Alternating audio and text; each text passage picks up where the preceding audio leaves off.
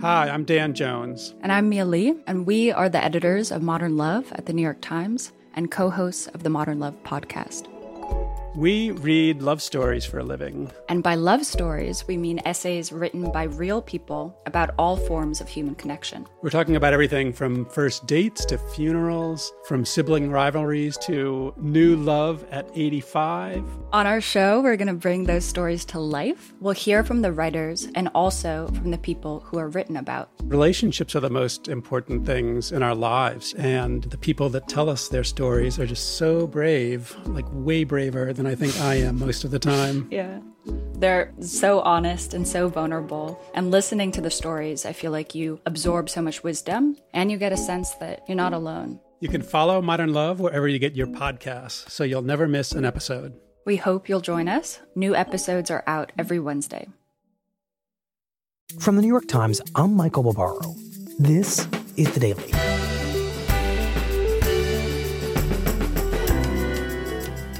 Today, the nation's largest retailer says it will stop selling the kinds of bullets used by mass shooters and call on Congress to consider a new ban on assault rifles. Financial columnist Andrew Ross Sorkin on why corporate America is now in the business of regulating guns. It's Thursday, September 5th. Andrew, tell me about this email that you got.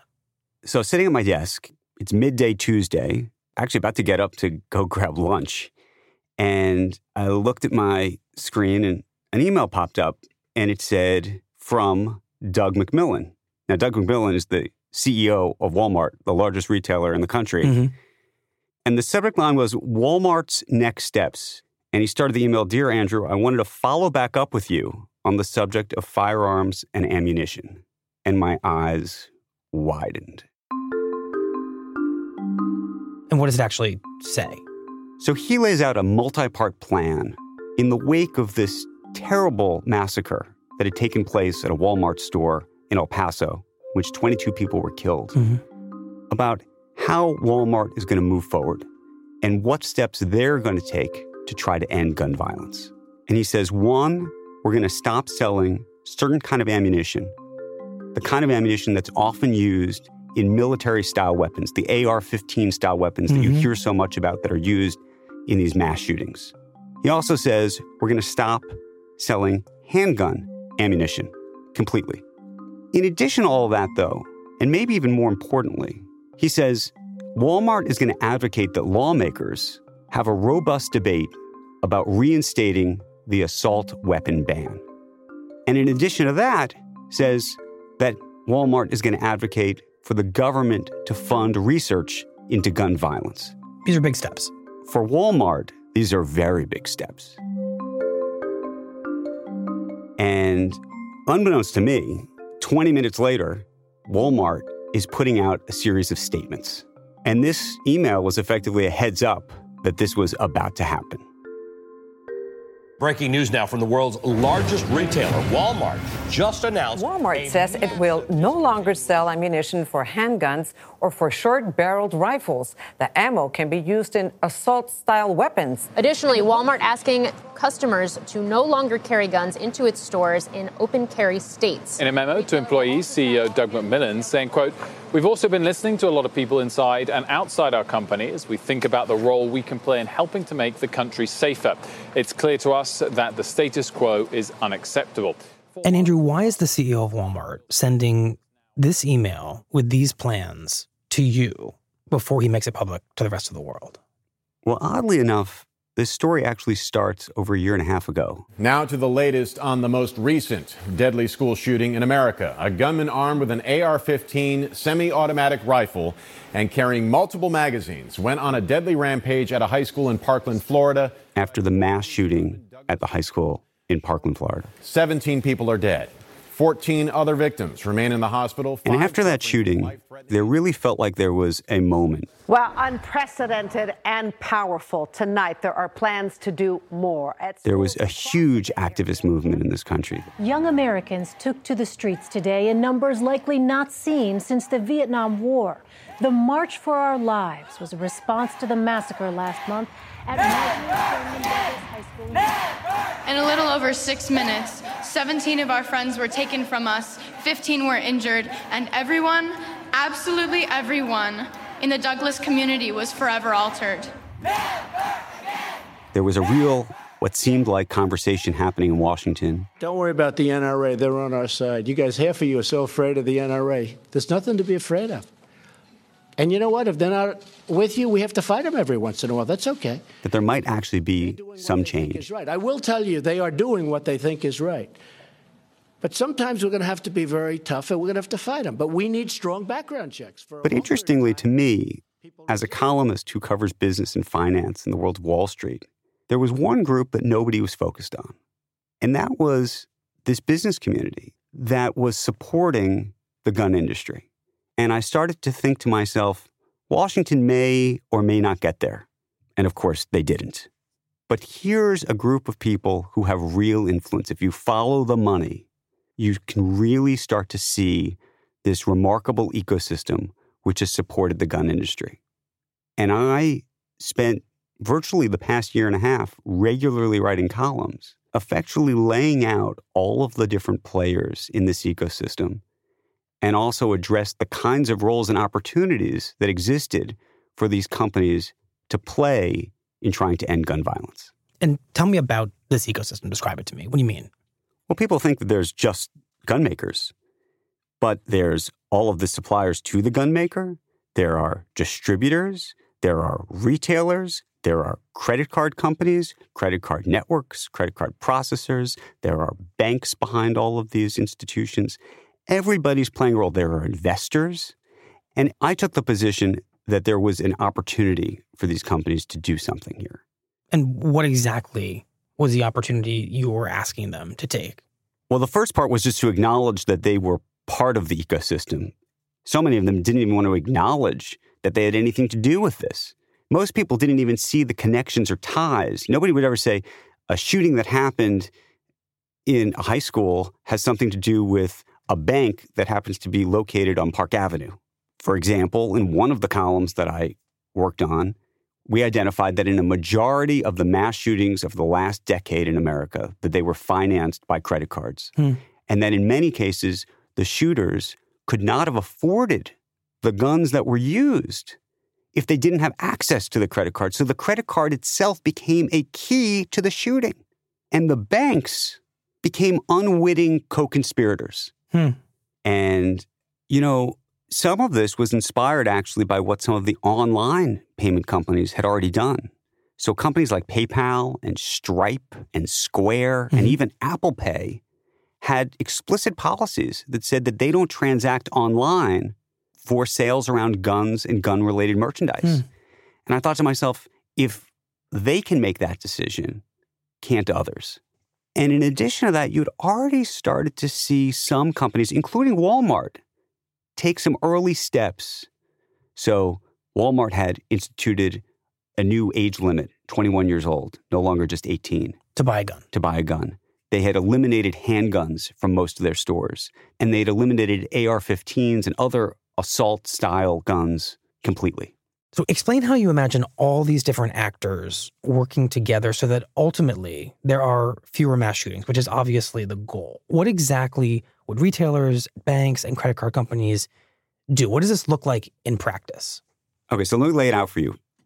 Let's say somebody that's planning a mass shooting decides they're going to buy two or three or four guns in the span of three or four weeks and then they go online and they might buy ammunition from somewhere else. They might buy body armor. You would think that the credit card industry, the banking industry, and all of those retailers could effectively track those sales. And in the same way that banks today are looking for anti money laundering or are looking for human trafficking, they say to themselves, okay, this is a suspicious purchase. They connect dots. They connect dots. This already exists. They just don't do it for guns because they can't see the information and they can't see the information because the retailers don't provide it and the networks haven't tried to create systems to allow for it. So it's a see no evil, hear no evil situation. And you want that to change. You want the financial system to treat guns the way it currently treats issues like drugs or money laundering. Exactly. And I want to be 100% clear here. The goal is not to prevent people from buying guns. These are legal products. 100%.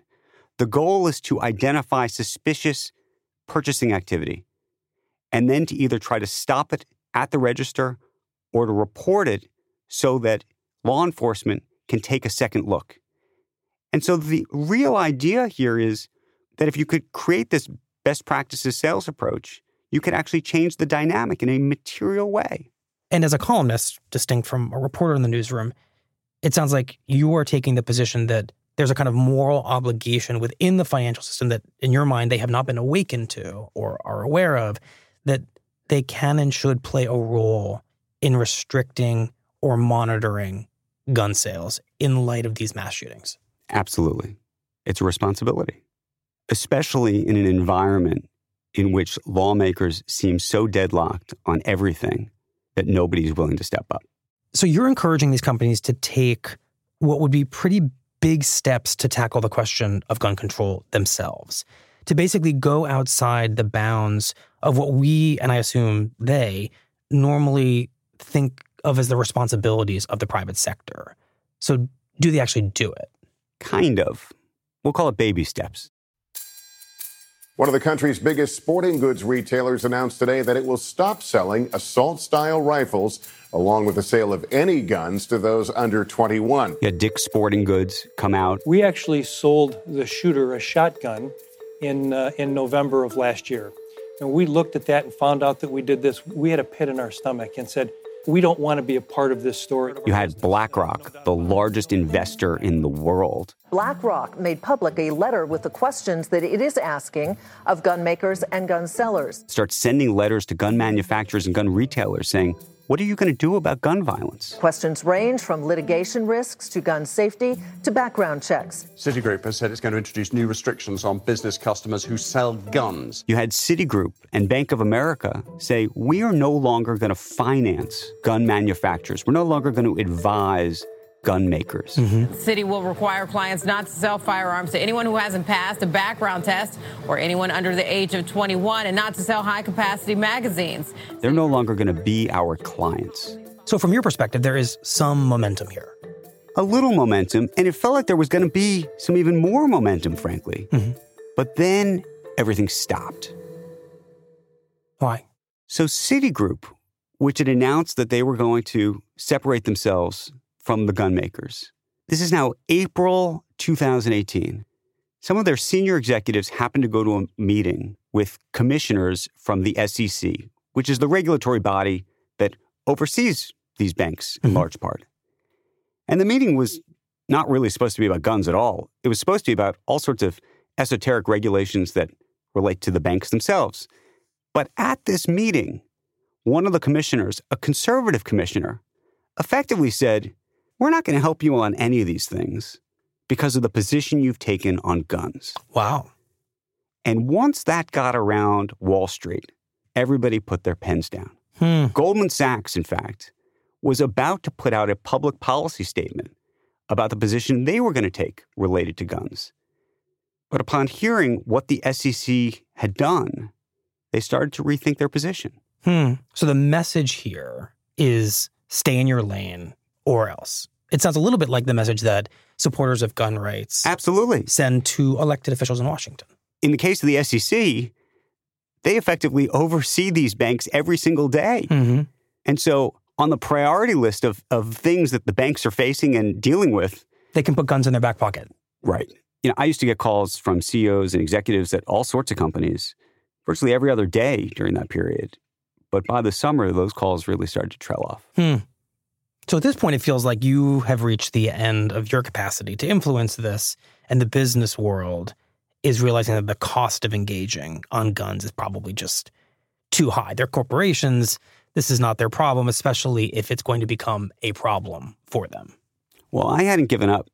And sadly, the shootings didn't stop either. We begin with breaking news a deadly mass shooting at a Walmart in El Paso, Texas. The numbers are staggering. So we had this terrible massacre at a Walmart store in El Paso where Mhm. 22 people were killed. And it was at that point where I went back to the computer. And this time I decided I was going to write an open letter to Doug McMillon, the CEO of Walmart, to effectively say to him, You have an authentic claim in a way that no other CEO in the country does to address this and to engage in a conversation about gun violence in America because of what had just happened in the store. But you also have a- now a moral responsibility to try to end this. We'll be right back.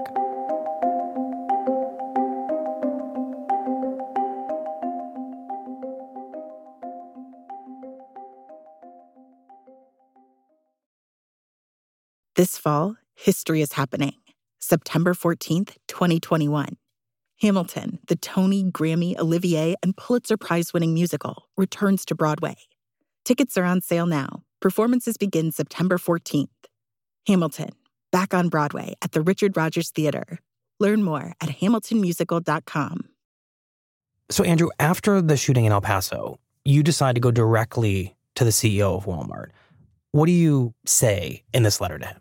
I was effectively saying to him, you have leverage over the gun makers. You have leverage over lawmakers. You have leverage over the financial industry. Go to them, talk to them, force them to engage in a conversation about what everybody can do to fix this. Right. Walmart is famous for squeezing people on the issues that they care about. Mhm. And my view was this was now an issue that they had to care about. So after I wrote the letter, a couple days later, Doug McMillon posted a memo, which he also sent me as a letter to his employees. And in that letter, said that he had heard from a lot of people throughout the country about this issue of gun violence and said that he wanted to take some time to try to figure out what Walmart can or should do. And what's your sense of what he's likely to do, given what Walmart is and his role? You know, I've covered Walmart and Doug McMillon for a long time now, and you could tell that he has always struggled with this issue of how far to go. You know, this is a, a company that's based in Arkansas. This is a red state. And any public statement that he were to make on a polarizing issue in America could have a backlash on the business. Mm-hmm. And he'd seen it. He'd watched it happen. When Dick's announced they were no longer going to sell assault style guns, there was a massive backlash. There were boycotts. Earnings went down. The stock price went hmm. down. You know, when, when Citigroup made their announcement, there were people cutting up their credit cards and posting pictures of it on Twitter. So there are a lot of reasons for him to be cautious on this issue.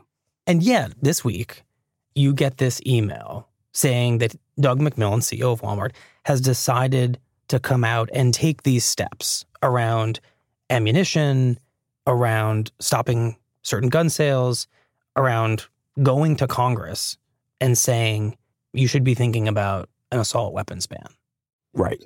And this was dramatic because up until this point, Walmart, even when they had taken steps to remove AR 15s, for example, from their stores, had never said that the reason they were doing it was for social issues.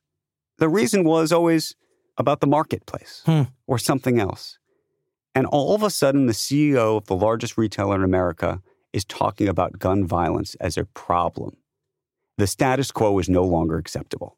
So, how do you understand his decision? Well, I think when 22 people die in your store, it really makes you rethink what you're willing to say. Mhm. I also think there's a shift in public opinion in this country towards more gun control and background checks and reasonable sales processes than there has been in a very long time.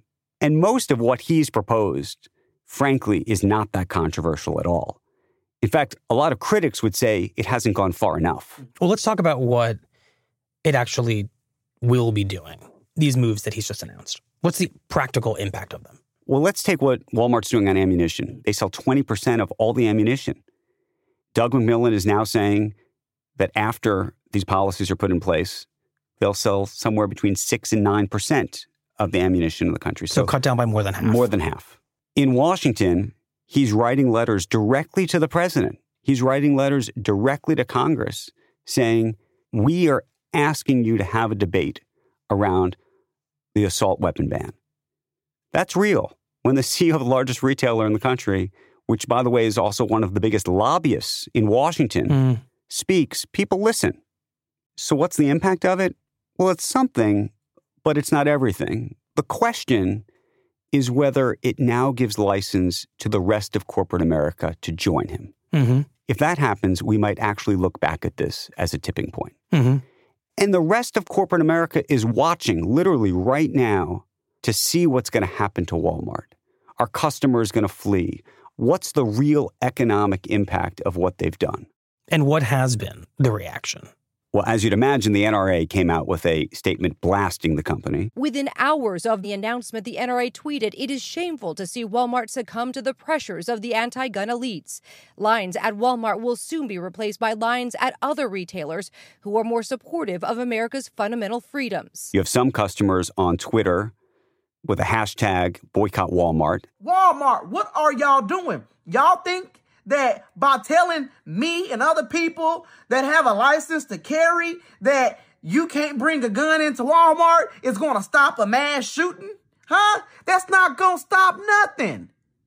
Are y'all stupid? Come on now. At the other extreme, you have people giving them attaboys, saying, This is great. I'm now going to shop at Walmart. Hmm. And to the extent that people look at the price of the stock as an indicator about what's going to happen to the company and the company's sales, well, the stock actually went up. I find myself struck that the biggest employer in the country has responded, at least a bit, to this call that you put out. But what you have been advocating for, and many others, is a lot bigger than a single company ending the sales of ammunition or even ending the sales of certain guns. It's this coordinated attempt to use the financial system to change basically the very nature of the gun industry. And are you seeing any signs that that is happening, that larger structural change? You know, for the most part, we're not there yet. Credit card companies still, for the most part, don't see this as their issue. Some of the banks, some of the retailers are trying to figure out what they can do, but they're all anxious. They're all nervous. And that's Mhm. why what Doug McMillon did may or may not be important. We'll see.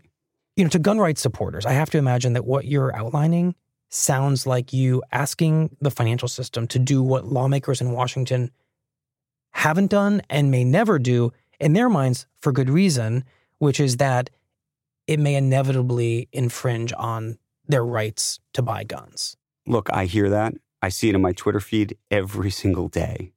But there's a crisis going on in this country. And the question is how we can confront the crisis. Th- None of this is about flouting the law. None of this is about infringing on Second Amendment rights in any way. This is about putting common sense protections on the sales of guns. Reasonable questions should be asked when suspicious behavior occurs. But I have to ask Yeah. should any of this mm-hmm. that you've been advocating for, Right. should it actually happen? Do we really want private corporations, banks, credit cards, big financial firms, retailers? Do we want them being the arbiters of this kind of a decision about what guns are sold, what ammunition is sold? Are you and others asking companies to be something that they really aren't and perhaps never should be in the United States, which is basically a stand in for the government? Because as we talked about with you recently, when a bunch of CEOs debated their role, right. how civic minded they should be, at the end of the day, they're companies. They're for profit businesses. They're not elected officials. They're not advocacy groups. So why should they be doing any of this stuff? Look, companies make decisions every single day about what products they're going to put on their shelves, who they're going to do business with, who they're going to provide loans to, for all sorts of different reasons. People are making these decisions constantly. Mhm. So the idea that companies are supposed to actually just sit on their hands and, and is crazy to me. It's absolutely insanity to think that they are not supposed to have any responsibility in all of this. But if they take on this role that you're suggesting, are you worried that it'll, in a very real way, let the government off the hook for playing a regulatory role we traditionally think of the government playing, of protecting the people. In a perfect world, the government would put in place reasonable and responsible regulations that would prevent this from happening. But by default, let's just agree that the laws on the books are not working. If they were, we wouldn't be having this conversation. If you take that as fact, the question is, what are you going to do about it? Mm-hmm. And if Washington is not going to do something about it, the question is, who? What is the moral responsibility of business leaders to deal with very human issues? And I think they have some.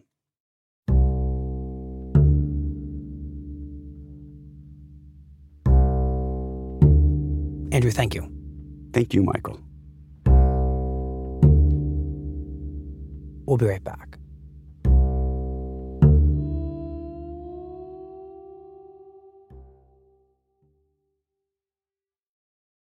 Support for this podcast and the following message come from E-Trade. A bald eagle isn't bald. A shooting star isn't a star. And E-Trade isn't just for trading. There's lots of ways to put your money to work with E-Trade, from saving for retirement to starting to invest. And they have a team of financial professionals to give you support so you can be confident your money is working hard for you. To get started today, visit etrade.com slash the daily for more information. E-Trade Securities, LLC, member SIPC. Here's what else you need to know today. Incidents over these past two months have shocked and saddened Hong Kong people. On Wednesday, the chief executive of Hong Kong, Carrie Lam, said she would withdraw an unpopular extradition bill that has ignited months of massive protests across the city. Our foremost priority now is to end violence, to safeguard the rule of law, and to restore order and safety in society. The bill would have allowed for citizens of Hong Kong to be tried for crimes in mainland China, sparking fears that China might have used the law as a way to prosecute and silence its critics in Hong Kong. The withdrawal of the bill was a major demand of the protesters, but it's unclear whether Lam's decision will end the demonstrations, which have since expanded to encompass broader grievances against her government. And Order. Questions to the Prime Minister. Siobhain McDonagh. Brexit, Mr. Speaker. The former Prime Minister's deal was unacceptable to this House, but to leave without a deal is unthinkable. for the second day in a row, British lawmakers rejected the will of their new Prime Minister, Boris Johnson, by voting to stop him from leaving the European Union by the end of the month without a negotiated deal.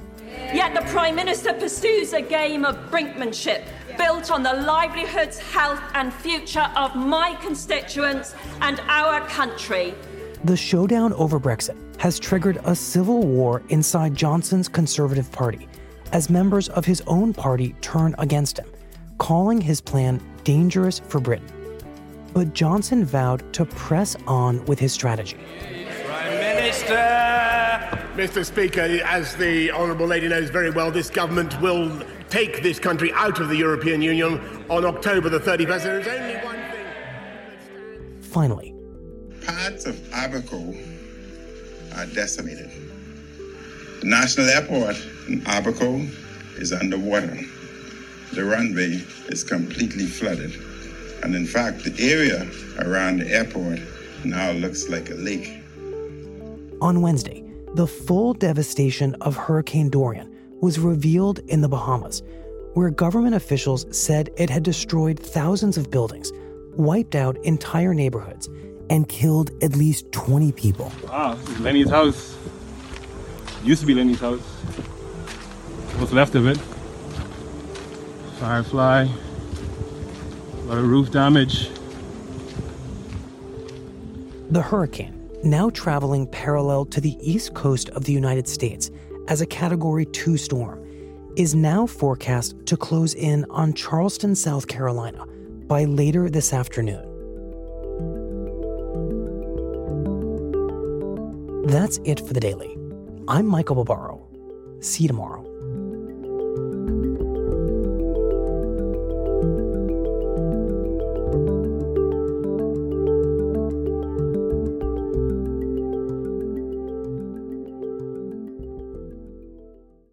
You're still running your business on QuickBooks, more like quicksand.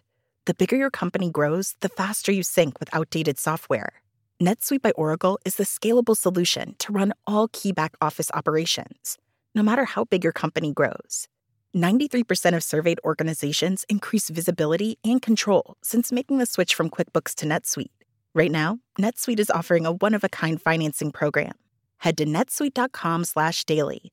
That's special financing at netsuite.com/daily. netsuite.com/daily.